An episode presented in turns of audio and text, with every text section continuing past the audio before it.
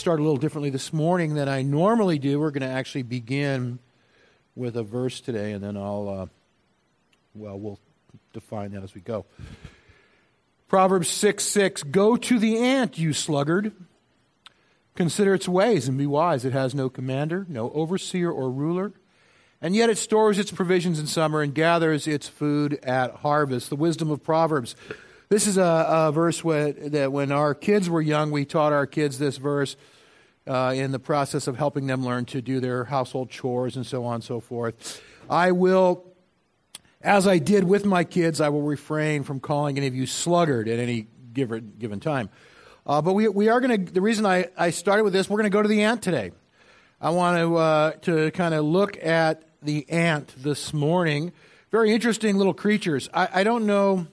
Ants are basically, they're not very bright, okay? They're just not. I don't know if you've ever seen one ant. Anybody ever seen one ant solo?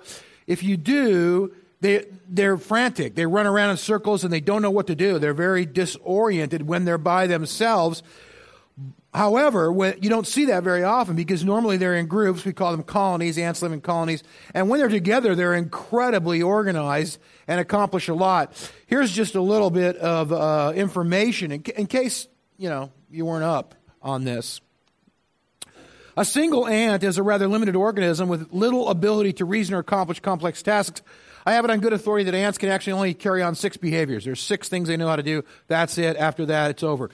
As a whole, however, an ant colony accomplishes astounding tasks from building hills and dams to finding and moving huge amounts of food. In this context, emergent properties refers to the qualitative changes that occur in ant behavior when individual ants work together.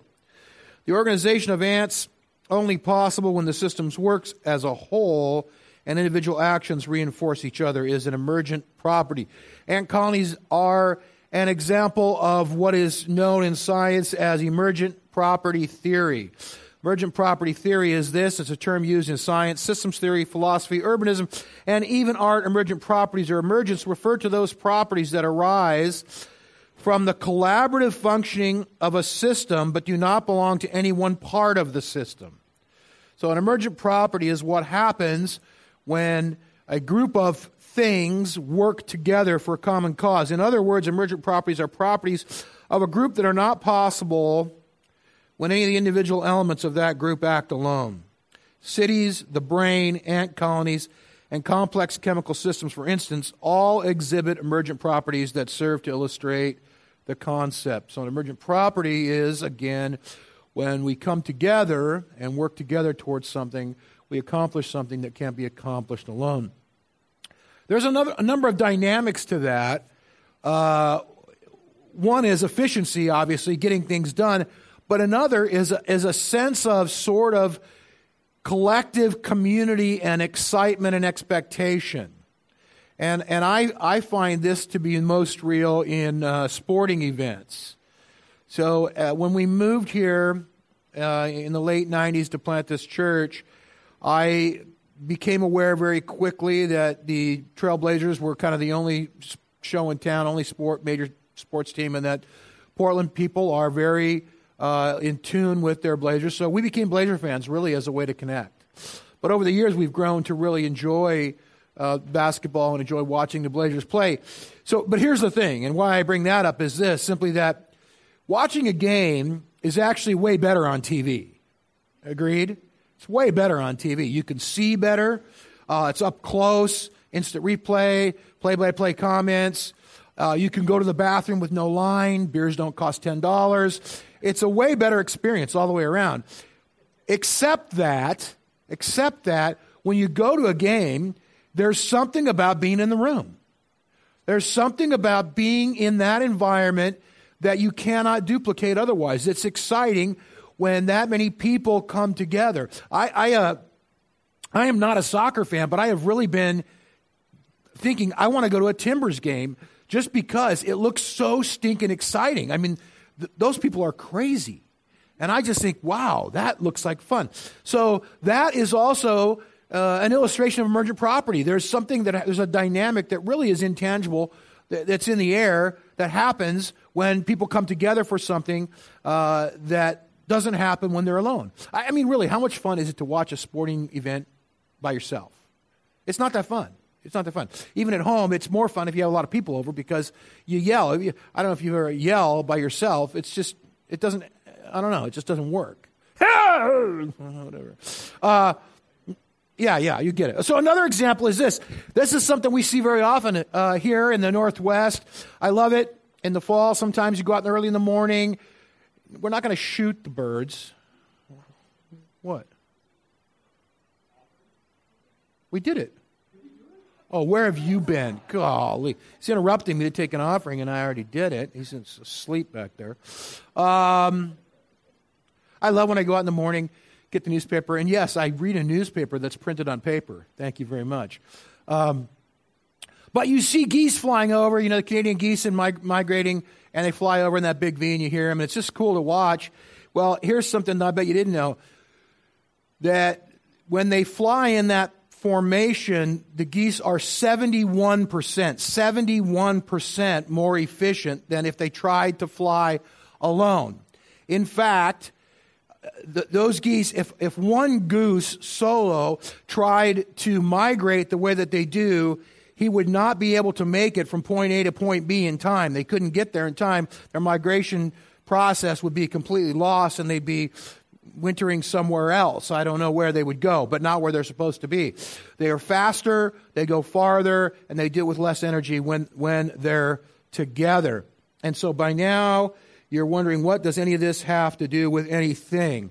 Well, we're talking about worship here the last few weeks. We talked about intimacy in worship last week. We talked about celebration and the dynamic of praising God in the midst of trials and tribulations the week before that. This morning, I want to talk about what happens when we come together in corporate worship. And we're going to title today, The Science of Worship. There is some emergent property theory that takes place when we gather together in the name of Jesus and lift him up in praise. So, Lord, again, we just look to you and we ask that you would bless your word today and that you would cause it to transform our hearts into the image of you and to give us a greater and greater desire to come into your presence and worship. In your name we pray. Amen. And once again, we will begin with a psalm today, Psalm 100. Shout for joy to the Lord, all the earth. Shout for joy to the Lord, all the earth. Worship the Lord with gladness. Come before him with joyful songs. Psalm says that we are to come before the Lord with joy, with thanksgiving, singing, and it's an encouragement for all the earth to do that. I want to talk about, for just a moment, singing together. We will look later in this series at some point at lifestyle of worship and how worship is bigger than just what happens when we're together. There's much more to it than that. However, that said, I believe this to be both biblically true as well as just true in general, that there's something unique about music and about singing together that happens that's really... I don't know. I don't even know how to describe it, but music is a gift. I believe music is one of the most beautiful gifts of God that he's given to us. It's profound and it's powerful. I don't know. Music can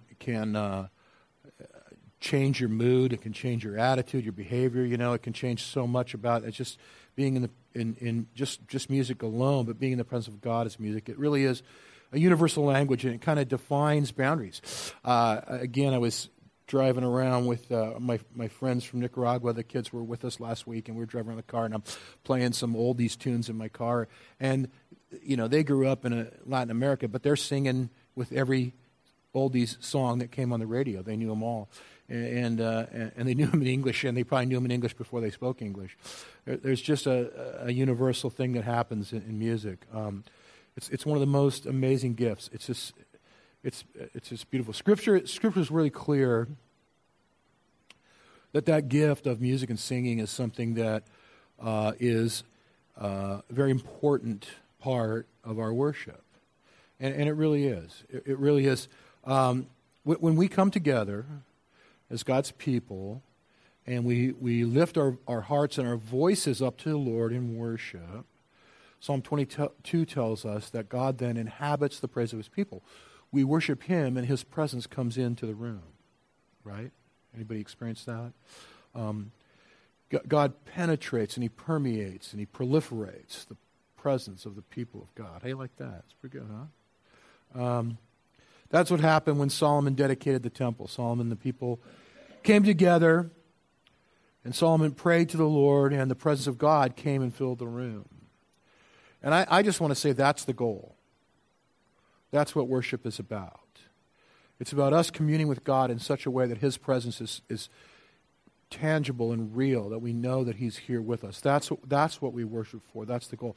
The goal is not to have a big crowd necessarily. The goal is not to participate in any certain style or instrumentation or anything like that. The goal is not just to have warm fuzzies. Those are all fine things. They're all good and part of it. But the goal really is to commune with God in a very intimate and personal way. The presence of God to be real with us. That's what it's all about. Singing together is an interesting thing.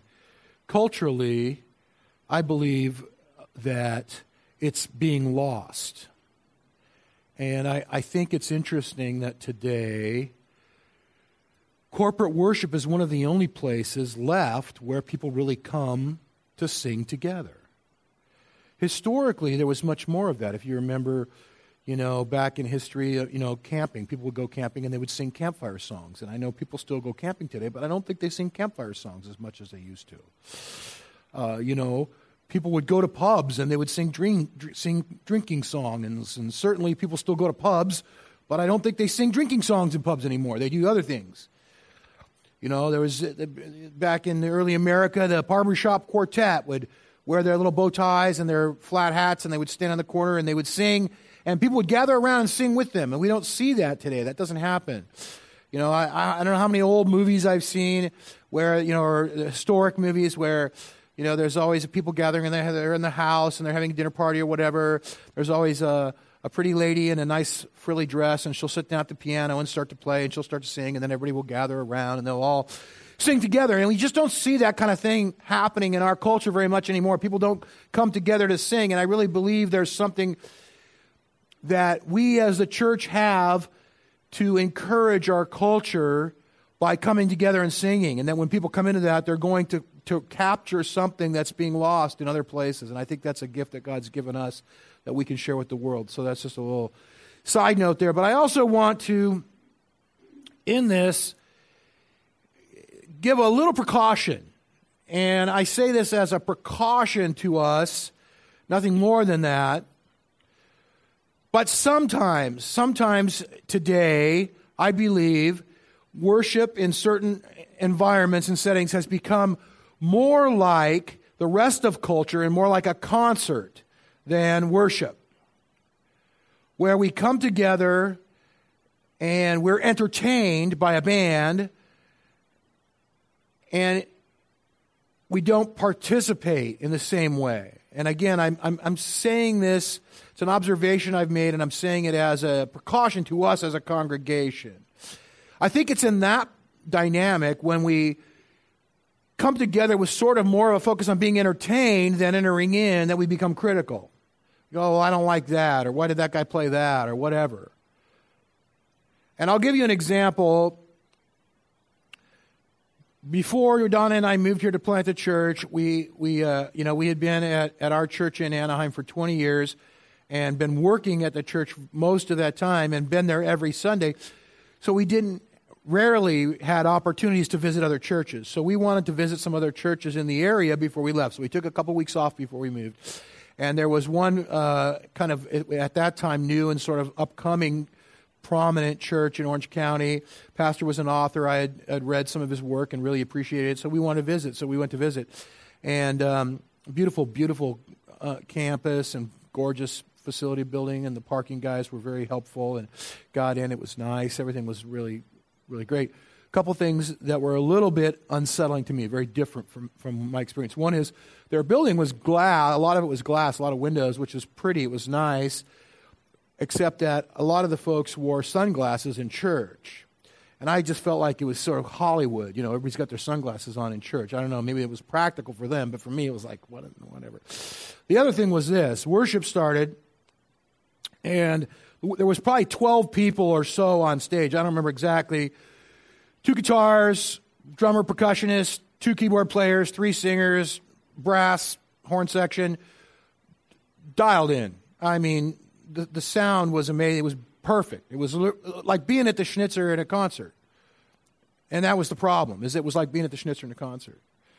The congregation largely observed what was happening on stage, and at least from my perspective, they were not entering in. And very few people were singing or sort of engaging as much as watching. And so I just share that with us as a precaution again. As a congregation, as a local congregation, local expression of the body of Christ, I believe we need to contend for worship. I believe we need to fight for it. Make sure that we don't allow that to happen in our midst. And I'm going to go on record today and say that that's not all on the worship team. That's on us. That's on the congregation. The worship team's job is to lead worship. They prepare the set list, and they rehearse, and they prepare to lead us into worship. But our responsibility is to follow and to enter in. And if we allow ourselves to slip to that place where we're just sort of going through the motions and or just watching and critically being entertained or whatever, I think then we lose something very powerful in the kingdom of God. So again, just a precaution. As I said last week, and again, this is the thing, that worship is transformative. It's really in the presence of God. It's in that place where the Spirit of God fills the room, the glory of the Lord fills the temple, that we are transformed into the image of Jesus. We become more like Him. I don't know if you've ever noticed that, but very often you leave church in a different mindset than you came. And there's even, incremental transformation that takes place day by day. As we said last week, going from glory to glory, we are transformed in the midst of God's presence in worship. It's really, really powerful. And that only happens in worship. That doesn't happen other ways in other places. We live in an information age. I mean, this is the information age, right? It's the information. It's kind of fun. It's kind of fun. You can find out, you can know anything, right? We're driving. Somebody goes, what's this or what's that? I'm going to look it up. And you know the answer in 4 seconds. It's really crazy, but it's sort of fun. I like that. But the downside of that is that we're overloaded with information. We can become kind of addicted to it. When we need to know everything all the time, it kind of becomes a form of idolatry. And what I mean by that is it takes precedence over entering into the presence of God. We think just knowing more information will help us. Information is power, right? Well, in some settings, yes, but in the presence of God, no, it's not. The power is when the presence of God brings the information that's in us to life. And begins to bring it to life. Information is good, don't get me wrong. And biblical information specifically is very, very good. It's helpful. We want to know the Word of God, but it doesn't transform you. We're transformed in the presence of God. Transformation is experiential. It's experiential. It's not informational. Okay. So here's I'm going to slightly modify a Wimberism today. John Wimber used to say, Christianity is not a spectator sport. I would say worship is not a spectator sport. Worship is 100% participatory. So suit up, get in the game. Right? We want to be in the game. We don't want to be in the sidelines, and we don't want to be in the stands. We want to be transformed in the presence of God. Another dynamic, I think, that takes place in worship that I want to mention today is spiritual warfare. Worship is warfare. It really is. And again, it's a powerful thing that I think we overlook sometimes. Psalm 8 says, though, through the praise of children and infants, you've established a stronghold against your enemies. Through the praise of infants and children, you've established a stronghold against your enemies to silence the foe of the avenger. So even the worship of children can push back darkness. And I say that, but I'm wondering maybe if it's not especially the worship of children rather than even the worship. I mean, there may be a dynamic in the innocence of children that we could learn from by entering into worship with the freedom that they have and push back darkness. If you don't live under a rock, you know that there's a war going on, right? And we see it. We see it all around us. There's darkness We see it in injustice. We see it in racism and in poverty and in violence and in all of the things that are happening around us all the time. And one of the key strategies the Lord has given us to combat that darkness is really just to come in His presence and worship. And it seems so simple. It seems like, well, how is that doing anything? But here's what it does. So worship invokes the presence of God, right? God inhabits the praise of His people. So more worship, more presence. Right? More worship, more presence. The more the people of God release their hearts in worship, the more God's presence comes into the world around us and dissipates the darkness. And we fight against principalities and powers by entering into the praise of God. And so I say, let there be light. Let there be light. Let's enter into the presence of God and worship Him and see what change that brings to our communities. Third and final dynamic I'll just mention real briefly this morning, and if you guys want to come on back up and start getting ready, you can. We talked last week also a little bit about healing, but worship is a healing experience. The darkness and the corruption that we see in the world around us is visible in a number of ways, but one of those is sickness. And we've been aware of that lately here, even in our congregation. And I believe that worship is one of the ways that we combat sickness in the world today, and that God will release healing in the midst of worship. I don't have this on. I don't have a proof text or a biblical kind of, you know. I could probably do a study, but I haven't. But I'm going to say this, that I don't believe healing will happen in a significant measure without worship. That's my hypothesis. I don't believe healing will happen. If we want to see, we pray for more healing. I don't think we'll see healing happen in a significant measure without more worship accompanying that. So just a brief summary of the science of worship. Emergent property theory related to worship. Corporate worship is transformative. Corporate worship invokes God's presence and pushes back darkness. Corporate worship releases healing. Why don't you guys stand? Last thing I'll say is this. We started by talking about emergent property theory and the ant colony and the geese flying over and sports fans and all that. And there really is a natural dynamic that takes place in those environments when we come together. That's all true and that's all real. And we can experience that, and there's nothing wrong with it. It's all good. The difference between worship and everything else is this, that in worship, God's the focus. In basketball is the focus. I don't know what the focus of ant colonies are. The birds are focused on getting where they're going, but in worship, we're focused on the presence of God. That's what we're focused on. We want to lift our hearts up to Him and come into the place where He's with us. That's what we want to do. So we're going to just take a few minutes and close with another song of worship today, and then we'll pray together.